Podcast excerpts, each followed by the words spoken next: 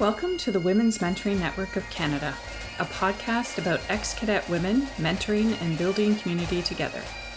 I'm your host, Amanda Calhouse, a graduate of the Royal Military College of Canada, class of 1994 in electrical engineering. So, tonight I'd like to welcome Eva Martinez to the Women's Mentoring Network of Canada podcast. Welcome, Eva. Thank you. It's great to be here. Awesome to have you. So I'm uh, I'm really excited to uh, to start our conversation. Uh, I want to start by uh, you know introducing our listeners to you.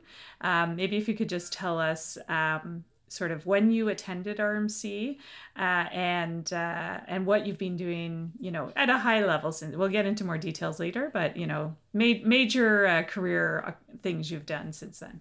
Sure. Uh, so I uh, entered RMC in 1989 and I graduated class of 1993.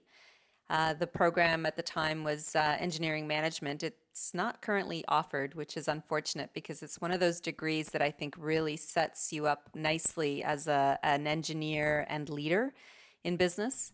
Mm-hmm. Um, so I spent uh, I spent 13 years in the Air Force, and uh, since uh, 2002, I've been in the private sector. So I've worked in a number of different in um, industries. I guess two different industries, primarily uh, marine uh, propulsion and uh, power plants, as well as aerospace and aviation.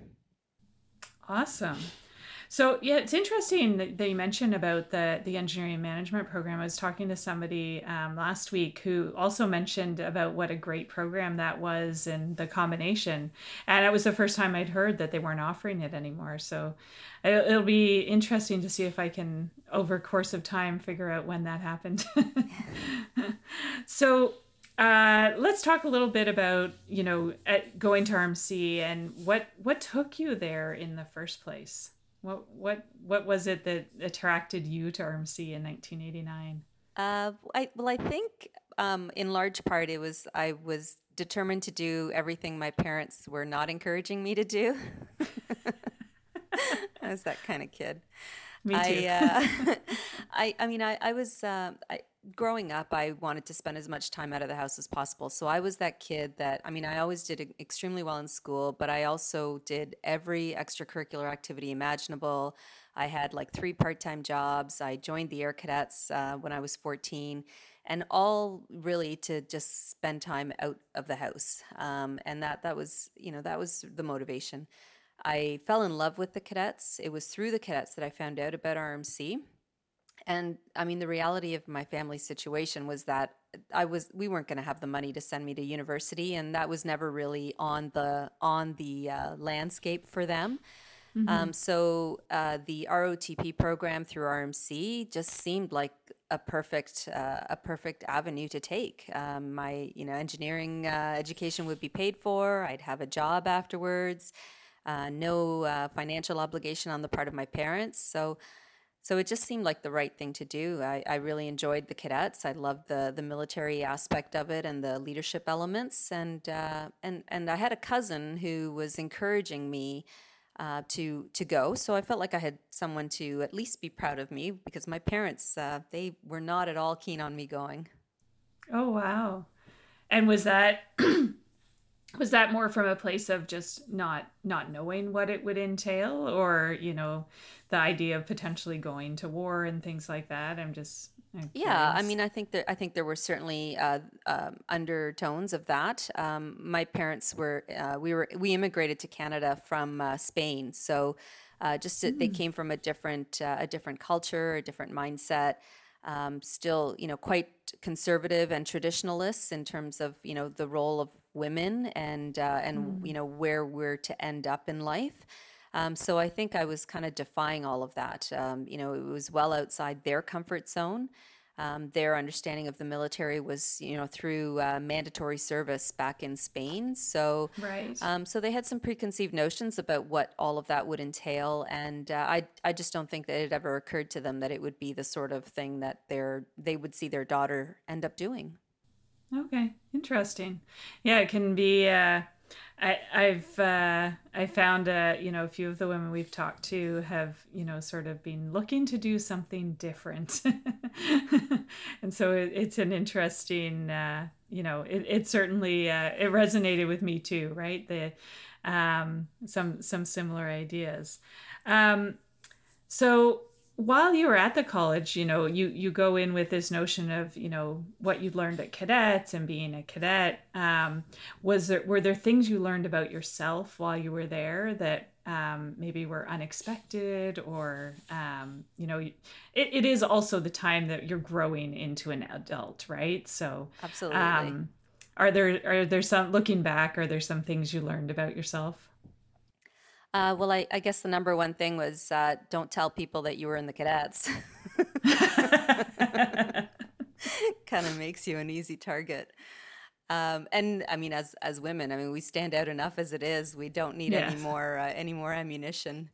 Um, I I think though, I mean, you know, joking aside, um, you know, I think I learned that you know your body and your mind can be pushed to do things that you didn't realize you could do um, and and just you know the the just tapping into the kinds of things that motivate you, um, the different styles of leadership that you get exposed to, whether it's uh, through um, other cadets or through uh, the academic wing or the military wing. Like you're exposed to a lot of different things, and I think just being a just being cognizant of how you're motivated um, to be pushed um, is is really quite uh, quite a lesson. Um, I think the other thing I learned about myself while at Mil Coll was uh, I have a propensity to uh, carry the load for others, um, and and mm. in in many aspects. But I've I also learned that you know it's a double edged sword, because more often than not, uh, people will take advantage of that. You know, you give uh, you give people a, an inch and they'll take a mile from you when they can. So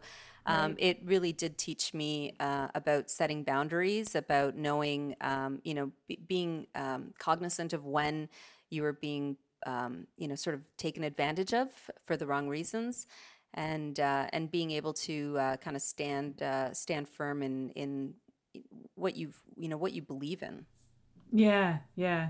That's that's a good point, right? I think um you know, learning learning to set boundaries, I think I mean sometimes some people still struggle with that, right? As as as adults and um you know, mature women. Um and so I think, you know, being able to learn that early on is is probably more of a blessing than it felt like at the time. well, and you learn you learn it early on, but then sort of as your life goes through its different phases and stages, um, you kind of sometimes lose touch with that. And mm. uh, you know that that's that's another thing is just you know being able to revisit that every now and again and and just remember the kind of uh, you know sort of the vim and vigor that we had at that age right? And tapping yes. into that again that confidence and and that um, you know that fearlessness i guess it was. But uh, just just being fierce. Like sometimes i think as we get older we kind of lose touch with that so it is nice yeah. to uh, revisit those, uh, you know, that time and and that stage of our lives, and uh, try and learn from it nowadays. That that's a that's a good point. It is. Uh, I, I think as you go through the different different as we go through different stages of life, it it can be good to look back at those things. Um, so what about your? So you said you spent 13 years in the military. So what sort of things did you do after your graduation? Well, I, as an AERE officer, when uh, I graduated uh, Mil Coll, there was an overabundance of uh, AEREs. So um, mm. I ended mm. up uh, kind of doing things a little bit backwards. And my first posting was to the staff college in Toronto. So, oh wow, yeah, as on staff, uh, I was in charge. On of, uh, staff, I was wow. in the the war gaming and exercise cell. So, um, you know, I was basically setting up all of the uh, um, the exercises and the the war gaming, the the computer war gaming that uh, the students were having to undertake. So, um, as a as a second lieutenant, that's a pretty unusual environment to be in. To be surrounded with uh, potentially, you know, the, the, the creme de la creme of the Canadian Armed Forces. So, again, yeah. another amazing opportunity to uh, be exposed to uh, many different types of of individuals, uh, all three elements. Um, good leadership, bad leadership. Um, I, I didn't have any uh, aircraft to walk around, but Yeah. I, I had a I had a boss who insisted that I could walk around the static on the uh, campus. it wasn't really all that funny, but uh, No. it was. Uh, it, it I've been there. yeah, it was a very interesting, uh, very interesting uh, opportunity. Um, you know, I was able to participate as the as the, sort of the baby admin officer on the on the FSCs on the field service exercises that they used to do. So, Okay. um, really fabulous opportunity to get to see the world through the lens of uh, of a military officer. Um, so I was there for uh, for two years when I finished the uh, AERE course in Borden, uh, and after that I was posted to uh, Greenwood. Oh, okay. Oh, yes. I I vaguely recall us running into each other in That's Greenwood. right. That's right. uh, and at Greenwood, you were at the at um, the air maintenance squadron. No, I was at 413 Squadron at the uh, Oh, search and search and rescue squadron. So uh, yeah, I, I uh, managed to stay away from the uh, um, the the AERE jungle that is uh, 14 Yeah. AMS, um, and working in a squadron, uh, one with a very very specialized um, operational mandate, uh, was a, a fabulous uh, fabulous opportunity. And was that uh, was it at that point that you were getting out of the forces, or no, did you uh, continue we after that? we moved uh, we moved back to Toronto. I took a posting to what was DCIEM at the time. Um, uh, what do they call it now? Uh, um, slips my mind. DRDC. Uh, they call it DRDC Oh, okay. now. Uh, so I was there. Uh, I went there to run the uh, aircrew life support equipment unit, um, and uh, stayed there for for two years. And it was at that time that I decided I would take my release. Okay. And that that decision to take your release was it sort of a I'm ready for a civilian career or was it I'm done with the military? I'm sort of curious about that for The different uh, people. the impetus was um, trying to mitigate the challenges of co-locating a service couple. Um, Okay. My husband and I, both being in the military, it was going to become increasingly difficult to uh, to get posted to the same base. I had just been promoted to major as well, so um, you know, as as you go up in rank, the, your postings tend to be shorter, and we knew we were likely to fall out of sync. So. Um, so the decision, I mean, I hadn't signed a contract extension at that time, so it was it, it just made the most sense that I would um, that I would take my release. Um, I you know I felt that as a as an AERE officer, I was very marketable. Uh, I was trilingual, you know, I had an engineer, I had all of this leadership experience. Um, and I absolutely loved my time in the military. And, you know, I will admit there are days that I regret that, that I left. Um, I know I upset a lot of senior officers who were rallying for me. Uh, you know, maybe they saw me as the future leadership of the trade. Um, and many of them were quite upset to see me make that decision. Um, but uh, yeah, that that was it. no looking And so back.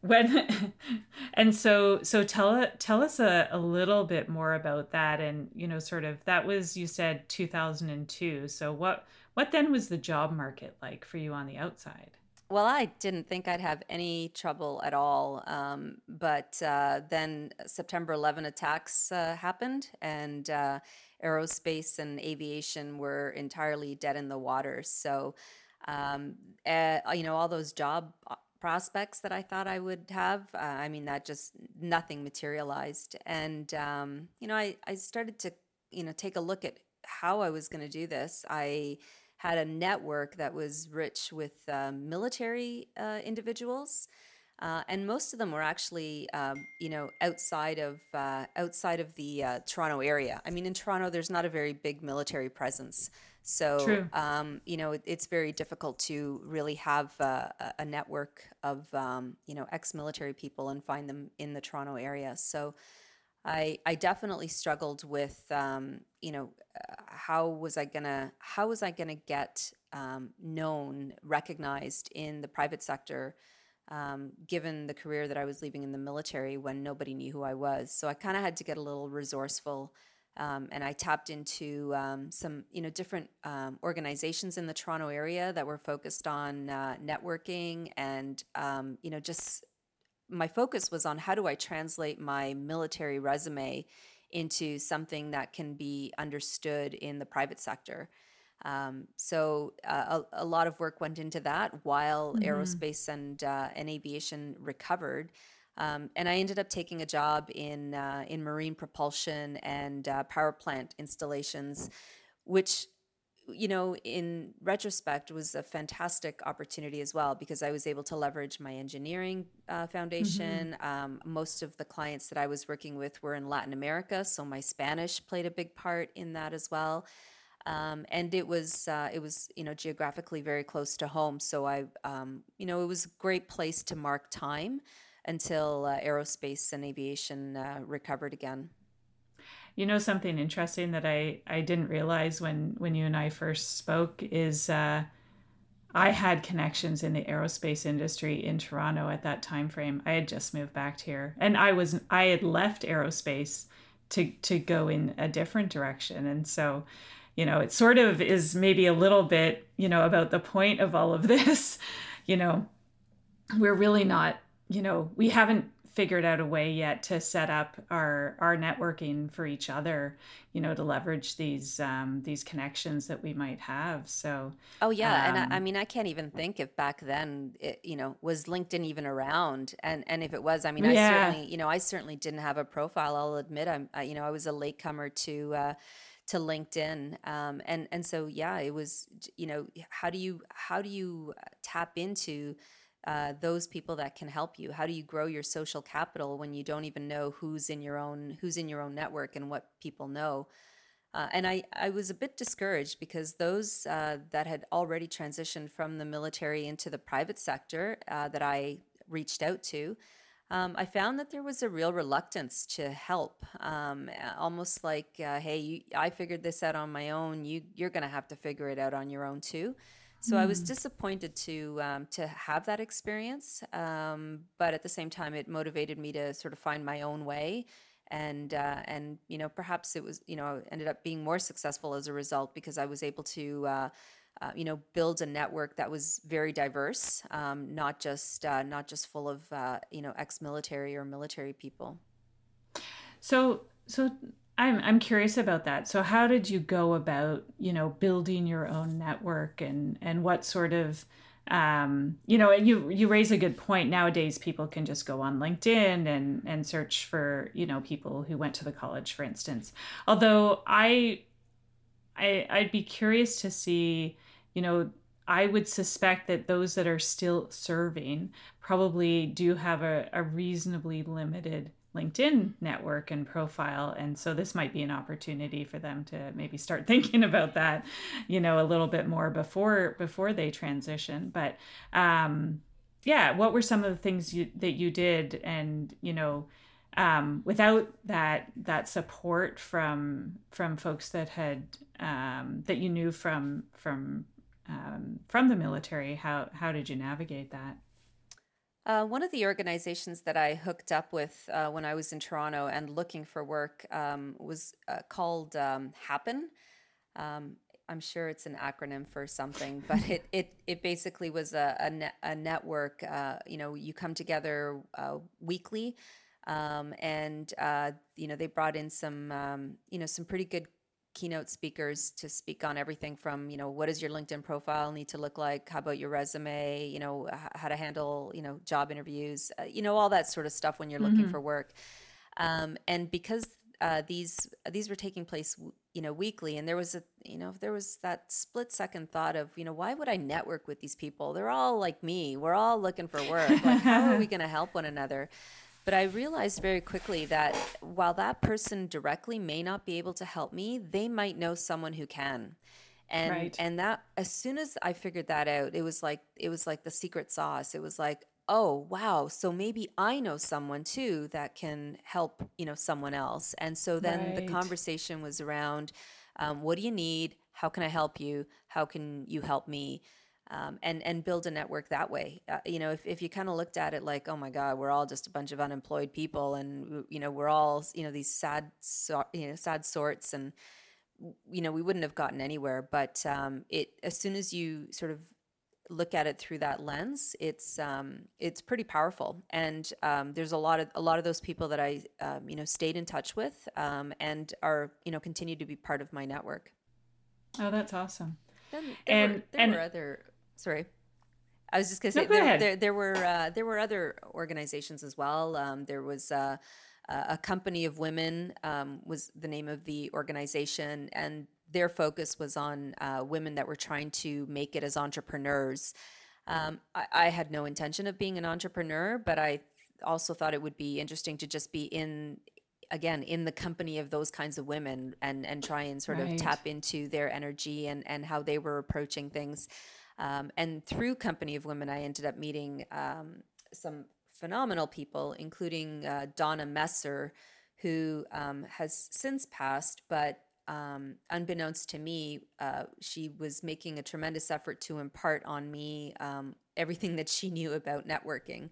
Um, she was uh, self-declared uh, queen of networking, um, and uh, and and sh- the things that she taught me about uh, connecting with people and how to you know how to increase your visibility, um, just gems, um, and all free of charge. Um, and uh, and and so now you know I want to make sure that I pass on her learnings, her teachings to others, um, and and help others as well grow their networks. Yeah, and that's what that's what I was going to ask you because I, I, you know, I know from your LinkedIn that you're very active in the Women in Aerospace um, group. So, is that um, is that focused on networking, or is it um, is that just a side piece of of what what you do as part of that group? Uh, yeah, so Women in uh, Aerospace Canada um, got its start probably about 2012, so well after, uh, about 10 years Mm, after I was getting out of the military. Um, and it really just came from, um, you know, women that were working in the aerospace sector who were doing all of the uh, trade shows and the air shows and looking around and seeing, you know, just the sea of suits and uh, not a whole lot of, of women. So it was around, it was, the focus was really on uh, raising the visibility of women working in uh, the aerospace sector. Um, and the organization itself um, really aims to uh, promote women that are working in aerospace, uh, providing them leadership opportunities, professional development workshops, and of course networking, which is a, a really big piece of uh, of you know what you need in your toolbox is is a is a good solid network. Um, you know, a lot of uh, a lot of women are. I mean, aerospace continues to be very male dominated, and uh, in some cases, the the number of women at any one aerospace company uh, are you know very very low numbers. So they don't have that critical mass. They don't have sort of the strength of numbers and so when we put on events um, and we provide this platform for networking, uh, all of a sudden they have exposure and access to other women that are working um, in, you know, in similar companies, similar fields that they can tap into and, um, and, you know, kind of feel like they've got, uh, that there's, there is hope. Yeah. They're going to move the needle. Yeah, and that's that's an interesting dynamic too. So, you know, working in male-dominated industries, and I I'm sensing from some of the conversations I've been having that that maybe it's as engineers and not just because we were in the military, but because maybe more so because we're in we're engineers and working in engineering organizations, those of us that are, um, that there that that tends to still be a more male-dominated field in general, no matter what the industry have you had female mentorship within your industry and or is that sort of what you're either getting or providing through this uh, through the women in aerospace uh, program Well, when, I first got into uh, aerospace outside of the military, I I didn't see any women that were like me or anyone that I could look up to. Um, so that was definitely uh, an eye-opening. And the, you know, honestly, the first company I went to work for, there were over a th- over a thousand employees. So Hmm. pretty remarkable to say that you you know there was no there were no uh, you know women in key visible um, leadership positions. Uh, so I, um, you know, my exposure um, to those women that I could look up to and begin to look at as mentors um, came from um, other companies, other aerospace companies, uh, either you know th- as they were customers of ours, or I would meet them at uh, at trade shows and conferences, and uh, and that that was that was pretty much how that all got started. Now, um, as I was doing more and more in the Ottawa area, uh, where there is definitely a high concentration of um, aerospace and defense. Uh, right. then I got to see more women in um, in in those kinds of roles, in those leadership roles, and uh, that that was really when things really started to open up, and I could see you know just how much potential there is out there. Oh, that's interesting. So there you did see a difference based on some of the locations of, of where the companies were were serving. Did um so you you've worked in a few different companies since you got back into aerospace. How how how did you navigate your own career through through different companies? I'm curious about that too. Um, so yeah, my my first uh, aerospace job outside of uh, the military was with uh, at the time Goodrich Aerospace. We were building and designing landing gear, and uh, I ended up staying there for uh, 11 years, um, which okay. is pretty remarkable when you know you think you know career in the military every three to four years you're moving around and, and sort of starting over kind of thing. So 11 years with the company, and um, I, I left because we were, um, for my husband's job, we were moving to Halifax. And um, uh, there were a couple of other geographical locations on the table, but uh, I didn't feel that the company um, was really doing much to support um, a, a, lateral move or a you know a geographical move uh, within the company. Um, so very different from the military, right? Where they would, you know, mm-hmm. you could move mm-hmm. you around to uh, another base or another unit. So uh, it, it certainly felt like there was a bit of a disconnect there and not a whole lot of effort in terms of um, retention. So wow. uh, we parted ways, but you know, not in not in any not in a negative aspect. It was more like I, you know, I needed to sort of take matters into my own hands and right. uh, we we moved to um, to Halifax. And you know, surprisingly, in Atlantic Canada, there's a pretty large aerospace and defense footprint. It's mm-hmm. made primarily of uh, small medium businesses, so uh, not quite the same um, you know the the same uh, concentration as uh, you would find in somewhere like Toronto or Ottawa, but nonetheless quite quite healthy and quite robust. Mm-hmm.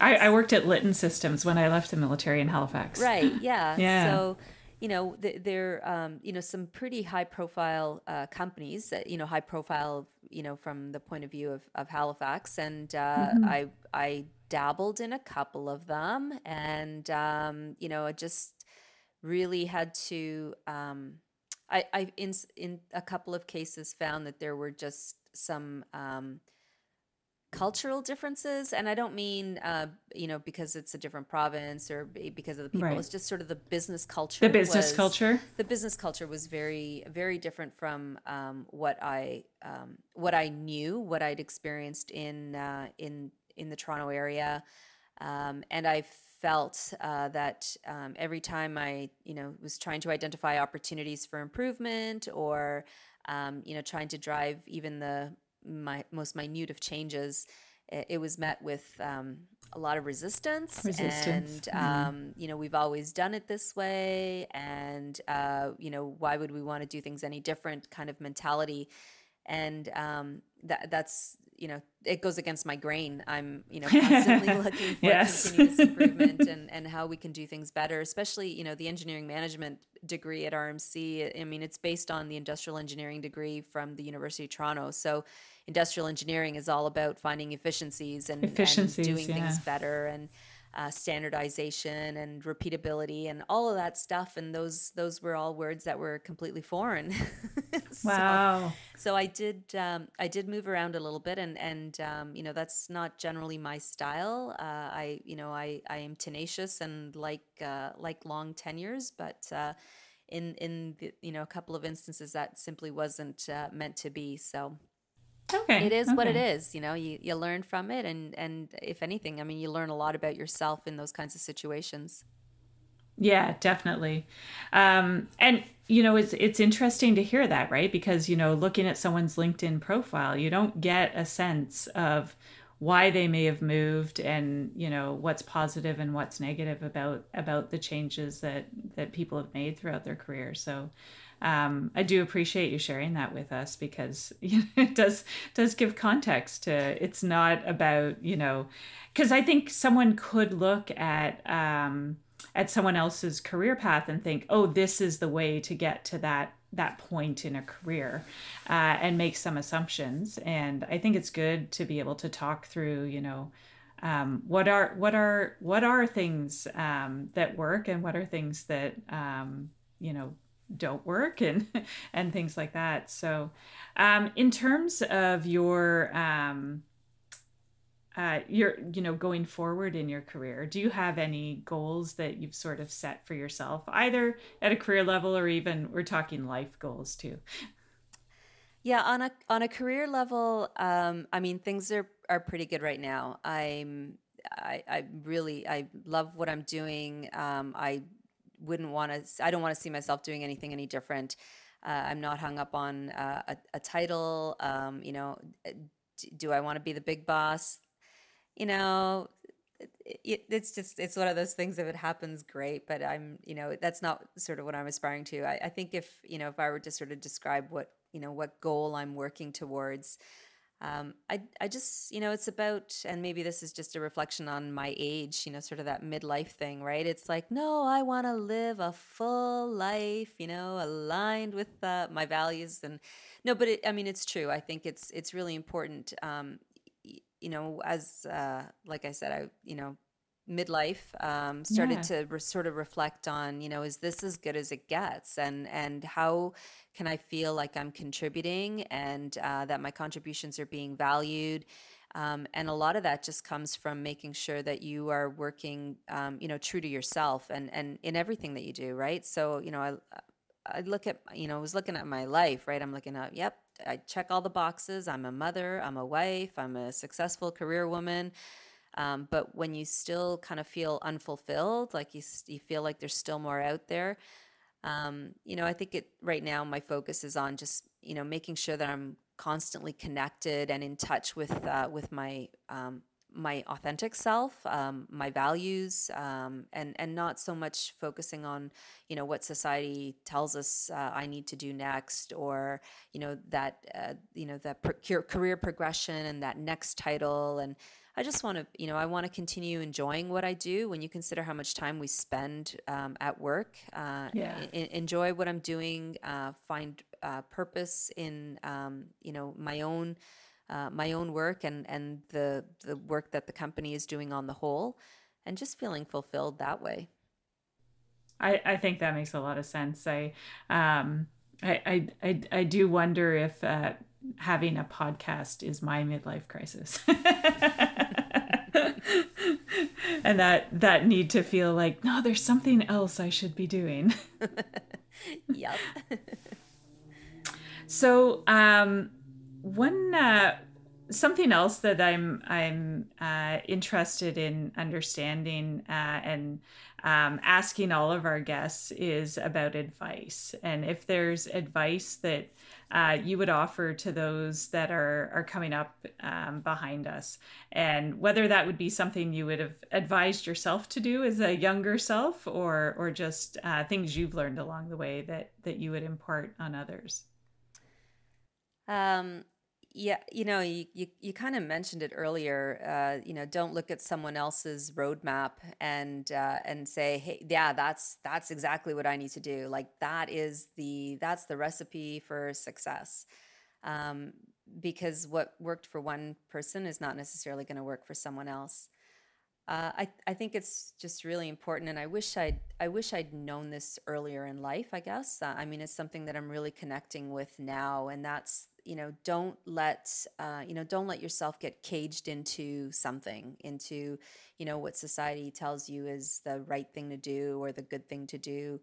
Um, especially as women, I think um, you know we have a hard enough time. Um, you know uh, fitting in, uh, and and sometimes uh, the path of least resistance is to just fit into what uh, society tells you you need to you know you need to do right. So you right you you stay quiet, you stay small, you uh, you know you don't stand up for the things that you value. Like y- y- the, all of that has to has to go away and that's that's something that i you know i think uh, as i mentioned earlier you you feel that way when you're at Mil Coll like there's a certain spunk about you and and you can you can be like that but over time i think we just end up kind of getting caged and uh, um, not really living our fullest life so i guess my advice is you know don't let someone else's roadmap be the you know your secret to you know your success like i think you have to kind of figure Mm-hmm. that out for yourself and i think a lot of it comes from getting to know yourself first uh, and connecting with your values before you you know inadvertently end up uh, kind of selfless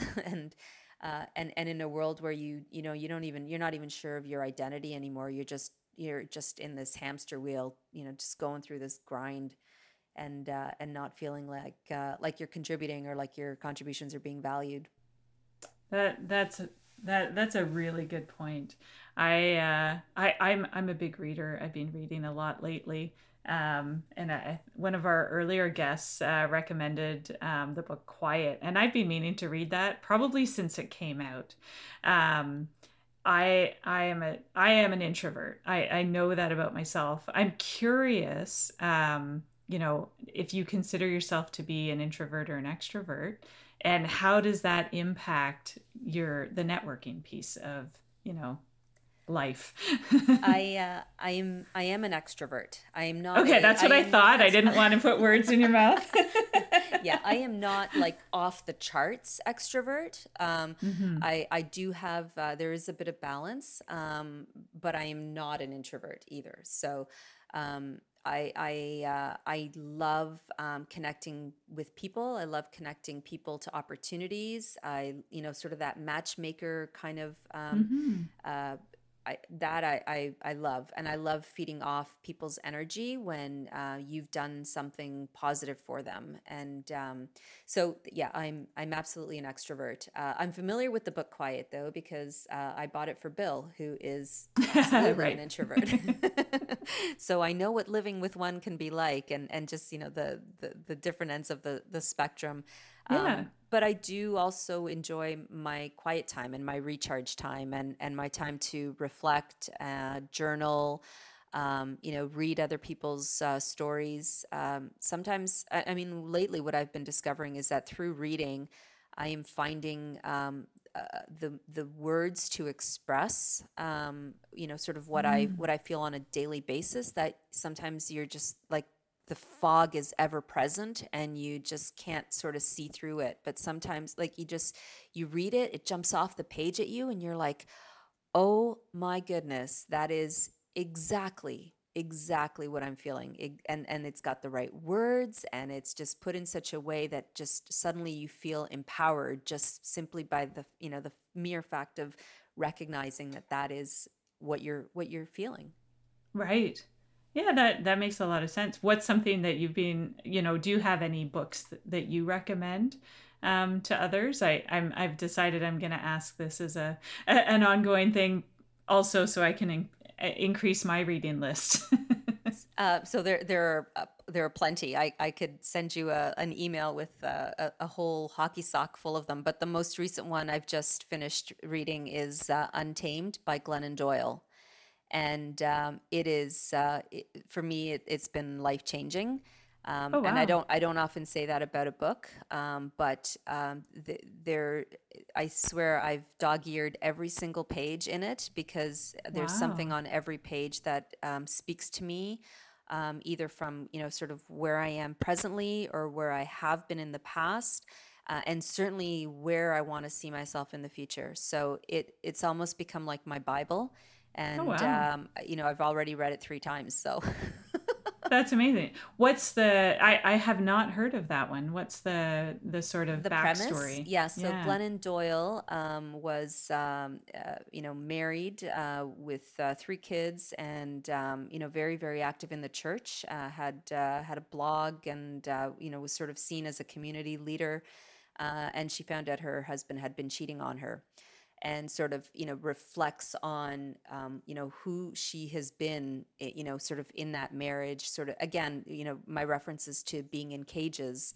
uh, being tamed. Uh, society tells you that you need to be a good wife, you need to do this. To be a good mother, you need to do this. But in all of that, she basically discovered, um, you know, she she'd surrendered her own identity and wasn't even sure. Um, you know who she was anymore or what she was what she was living for so it, it really speaks to her you know her reflections it's very gritty and very um, uh, very honest, uh, very vulnerable, and and sort of how you know how her life came to change um, through meeting uh, Abby Wambach from the U.S. Oh, women's yeah. soccer team. They're now married, um, so it's you know there's obviously elements to the story that I don't relate to or connect to necessarily, Yeah, yeah. but um, it, it's just that whole sort of um, life experience and uh, and her ability to express herself um, that I just found i- incredibly powerful. And um, most of the women that are in my my tribe, I will call them my tribe, um, Yeah. whether it's women that I work with or friends or you know family. Um, there are many of them that have read it as well, and they, it's had an impact on them too. So I I just I finished reading it the first time, and I felt like I could take on the world. was quite Wow. quite powerful. That's that's amazing. Um, what about um, from a you know from a leadership perspective? Have you um, how have you found that you know over the course of your career? Have you has your leadership style changed and evolved? And you know, have you done different trainings or or things that have um, sort of influenced that, or or read um, other books and and things like that that may have influenced that over the years? I'm Uh, yeah, I, I so I um, define my leadership style as uh, classic servant leadership. Um, it, it's never about uh, power for myself. It's uh, about uh, empowering others and helping others achieve their full potential, so that you know they can be the they can be the leaders. So um, that that has consistently been my approach. Um, and uh, yeah, I've, I mean, I've read some incredible books, and always at the top of my list from a leadership perspective is uh, Vince Molinaro's um, The Leadership Contract. And the reason I uh, stumbled upon that book is there was a um, a review written about it in the Globe and Mail several years ago, and uh, the the headline was "Why are so many leaders so lame?" And I was like, I want to know. yeah. I've seen that. um, and and so the book, you know, speaks to, um, you know, when you take on a leadership role, you really do. It, it is a contract, and you need to understand what the terms and conditions of that contract are. Not like when you go online shopping and you don't read the terms and conditions, and Right. you just click yes, I accept, right? So it really speaks to uh, the importance of understanding what your responsibilities are and and being held accountable for those. Um, so that that book um, was, you know, really really um, incredible in terms of uh, you know sort of looking around uh, at the you know the landscape around me and and understanding how some people got into those leadership roles uh, in many cases where they were you know completely set up to fail that uh, you know the org- organizationally there was no effort to uh, help them succeed um, Right. you know and you see that in in many companies where people just get promoted um, you know to reward their tenure with the company um, you know you you cap out and you, you have to promote people. So there there's um, you know it's just interesting to um, see that um, see what's happening out there um, and, and and get a bit of context uh, you know through the eyes of uh, a, a leadership uh, professional someone who studies it um, and and can sort of pinpoint um, you know where where we're falling short. Yeah. And and through the course of your career, have you seen um, sort of changes in, you know, even within your industry, have you seen changes in um, in preferences for leadership styles or or maybe even just in techniques and, and things like that? Yeah, I think it is changing. Um, I, I think with every every generation, um, you know, the the expectations are different. Um, people want to see, uh, you know, flexibility and uh, open mindedness, and um, you know, understanding that yeah, the the focus needs to be on the the objectives of of the business. um, but at the same time, um, you know, treating treating people like adults, um, and mm. you know, just expecting people to perform, but also valuing their their um, their efforts. Um, you know, I think COVID uh, has been uh, incredible in terms of you know seeing seeing people shine and seeing people fail. Um, right. when it comes to leadership. Um, you know how how uh, companies have managed the pandemic, um, how they've managed um, not just the the organizational needs, but the needs of each employee. Um, those leaders that can appreciate that uh, you know every every employee has a different set of circumstances. Uh, in you know in terms of what their their private life is and trying to achieve a balance that works for everybody but at the same time not taking a one size fits all approach to um, you know, to, to the pandemic, um, you know, I, I think we've seen uh, um, some very, very interesting um, outputs, um, you know, where, where some companies have uh, just, like I said, they, they're just shining brightly uh, and others not so much. So yeah, lots of uh, fantastic leadership examples. Uh, and not, I mean, not just in businesses. I mean, just look at the leadership, look at, look at our, you know, the politics of the world um, plenty of examples there on uh, good leadership and bad leadership. So fair, fair enough. Um, so um, before we wrap up today, um, I do want to ask um, about you know continuing the conversation uh, after the podcast. So would you be interested and willing to join us? Um, we are setting up a private Facebook group uh, for ex cadet women to um, to really, like I said, continue these conversations and um, provide mentoring and advice in a, a safe space for people to connect. Uh, so that'll be at WMN Canada. Yeah, absolutely. I um, this is one thing that a lot of people know about me is I have a hard time saying no, but especially when it comes to um, you know networking with other women. Um, I, I think there's just so much uh, so much power uh, in in um, you know growing that critical mass. So yes, my my answer is absolutely yes. I would be delighted to be a part of that uh, that group. Awesome. And and you know the goal with the group is not for it to be onerous. I, I think um, the idea is that you know it, it's just a place for us to connect and um, and uh, um, connect and, and have discussions right and um, you know raise issues or um, or questions really yeah, and and share um, experiences right exactly mm-hmm. exactly all right well thank you so much for joining us tonight eva it's been great talking to you i had a lot of fun thanks amanda Awesome. All right. So thanks, everyone. This has been the Women's Mentoring Network of Canada podcast. You can find us on Instagram at WMN Canada and wherever you listen to your podcasts. Thank you for joining us today on the Women's Mentoring Network of Canada podcast. If you're interested in being a guest on the show, please reach out to us at WMNCanada at gmail.com or on Instagram. Special thanks to our podcast editor, Ethan Kowenka.